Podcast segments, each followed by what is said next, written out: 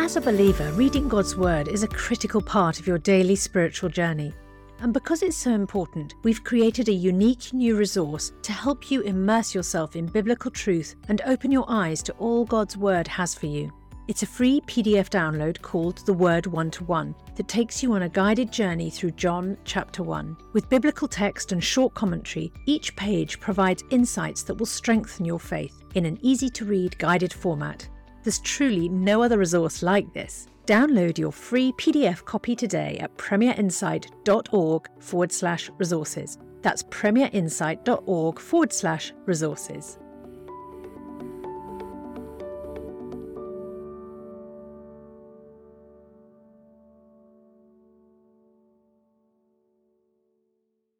Bringing the Word to life. The Bible in a year. 1 Kings Chapter 11 King Solomon, however, loved many foreign women beside Pharaoh's daughter Moabites, Ammonites, Edomites, Sidonians, and Hittites. They were from nations about which the Lord had told the Israelites, You must not intermarry with them, because they will surely turn your hearts after their gods. Nevertheless, Solomon held fast to them in love. He had 700 wives of royal birth and 300 concubines, and his wives led him astray.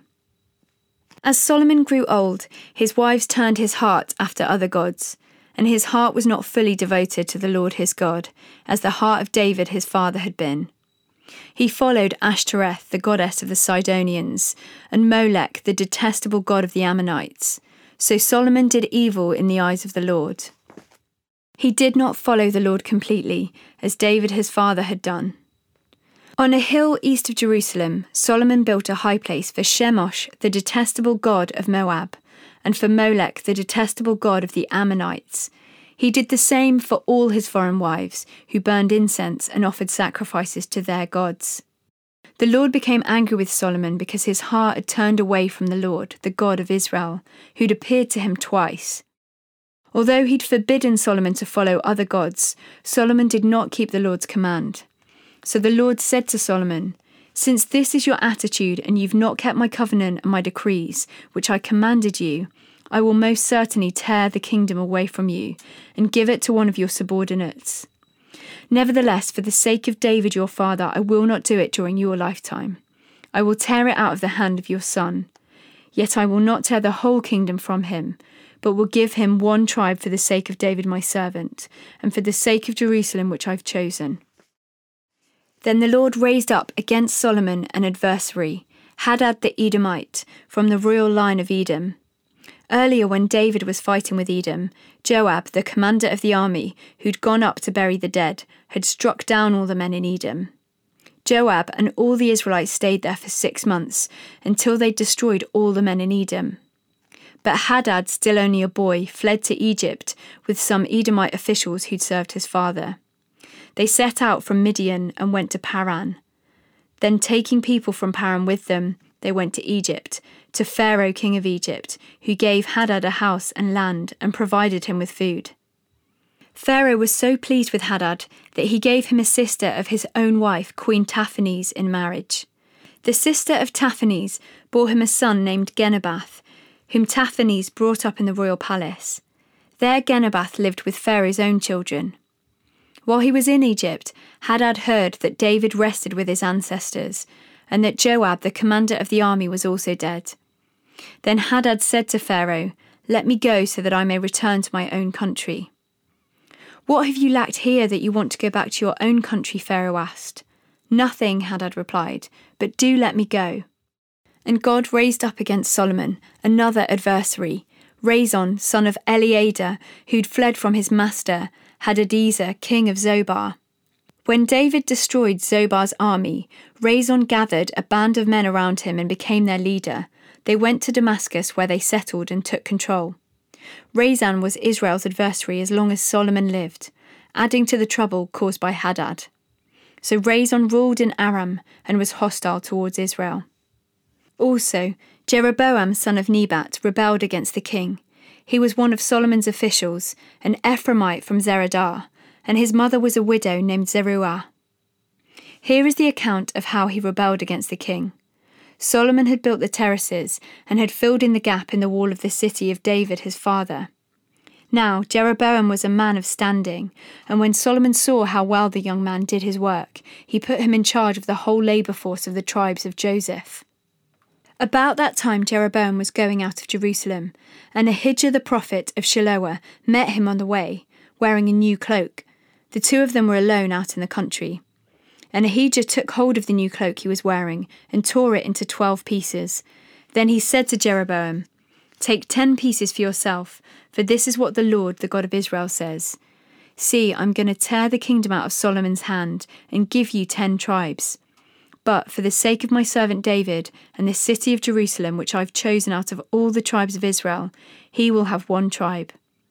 I will do this because they've forsaken me and worshipped Ashtoreth, the goddess of the Sidonians, Chemosh, the god of the Moabites, and Molech, the god of the Ammonites, and have not walked in obedience to me, nor done what is right in my eyes, nor kept my decrees and laws as David, Solomon's father, did. But I will not take the whole kingdom out of Solomon's hand. I have made him ruler all the days of his life for the sake of David my servant, whom I chose, and who obeyed my commands and decrees. I will take the kingdom from his son's hands and give you ten tribes. I will give one tribe to his son, so that David my servant may always have a lamp before me in Jerusalem, the city where I chose to put my name. However, as for you, I will take you, and you will rule over all that your heart desires. You will be king over Israel.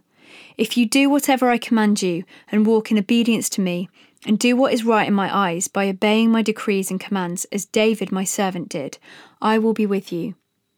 I will build you a dynasty as enduring as the one I built for David, and will give Israel to you. I will humble David's descendants because of this, but not forever. Solomon tried to kill Jeroboam, but Jeroboam fled to Egypt, to Shishak the king, and stayed there until Solomon's death. As for the other events of Solomon's reign, all he did and the wisdom he displayed, are they not written in the book of the Annals of Solomon? Solomon reigned in Jerusalem over all Israel for forty years. Then he rested with his ancestors and was buried in the city of David. 1 Corinthians chapter 11. Follow my example as I follow the example of Christ. I praise you for remembering me in everything and for holding to the traditions just as I pass them on to you. But I want you to realize that the head of every man is Christ, and the head of the woman is the man, and the head of Christ is God. For every man who prays or prophesies with his head covered dishonours his head. But every woman who prays or prophesies with her head uncovered dishonours her head. For it is the same as having her head shaved.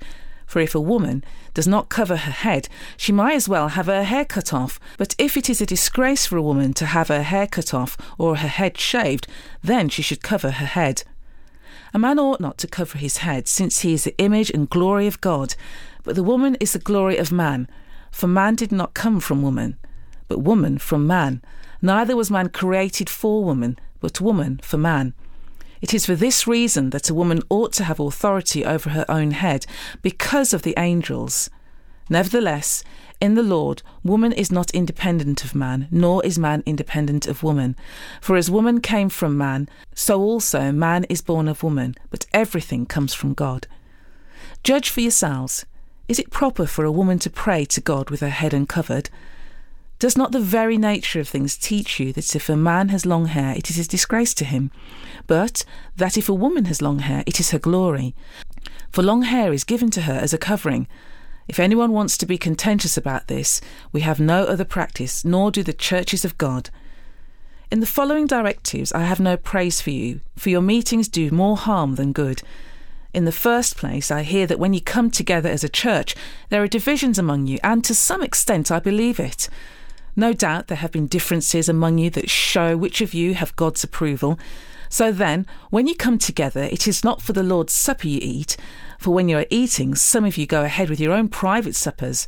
As a result, one person remains hungry and another gets drunk. Don't you have homes to eat and drink in? Or do you despise the church of God by humiliating those who have nothing? What shall I say to you? Shall I praise you? Certainly not in this matter. For I have received from the Lord what I have passed on to you. The Lord Jesus, on the night he was betrayed, took bread, and when he had given thanks, he broke it and said, This is my body, which is for you. Do this in remembrance of me. In the same way, after supper, he took the cup, saying, This cup is the new covenant in my blood. Do this, whenever you drink it, in remembrance of me. But whenever you eat this bread or drink this cup, you proclaim the Lord's death until he comes. For whenever you eat this bread and drink this cup, you proclaim the Lord's death until he comes. So then, whoever eats the bread or drinks the cup of the Lord in an unworthy manner will be guilty of sinning against the body and the blood of the Lord. Everyone ought to examine themselves before they eat of the bread and drink from the cup. For those who eat and drink without discerning the body of Christ eat and drink judgment on themselves. That is why many among you are weak and sick, and a number of you have fallen asleep. But if we were more discerning with regard to ourselves, then we would not come under such judgment. Nevertheless, when we are judged in this way by the Lord, we are being disciplined so that we will not be finally condemned with the world. So then, my brothers and sisters, when you gather to eat, you should all eat together. Anyone who is hungry should eat something at home, so that when you meet together, it will not result in judgment. And when I come, I will give you further instructions. For more resources to help you bring the word to life, go to premier.org.uk/slash Bible. This reading has been taken from the NIV Bible Biblica and is published by Hodder and Stoughton.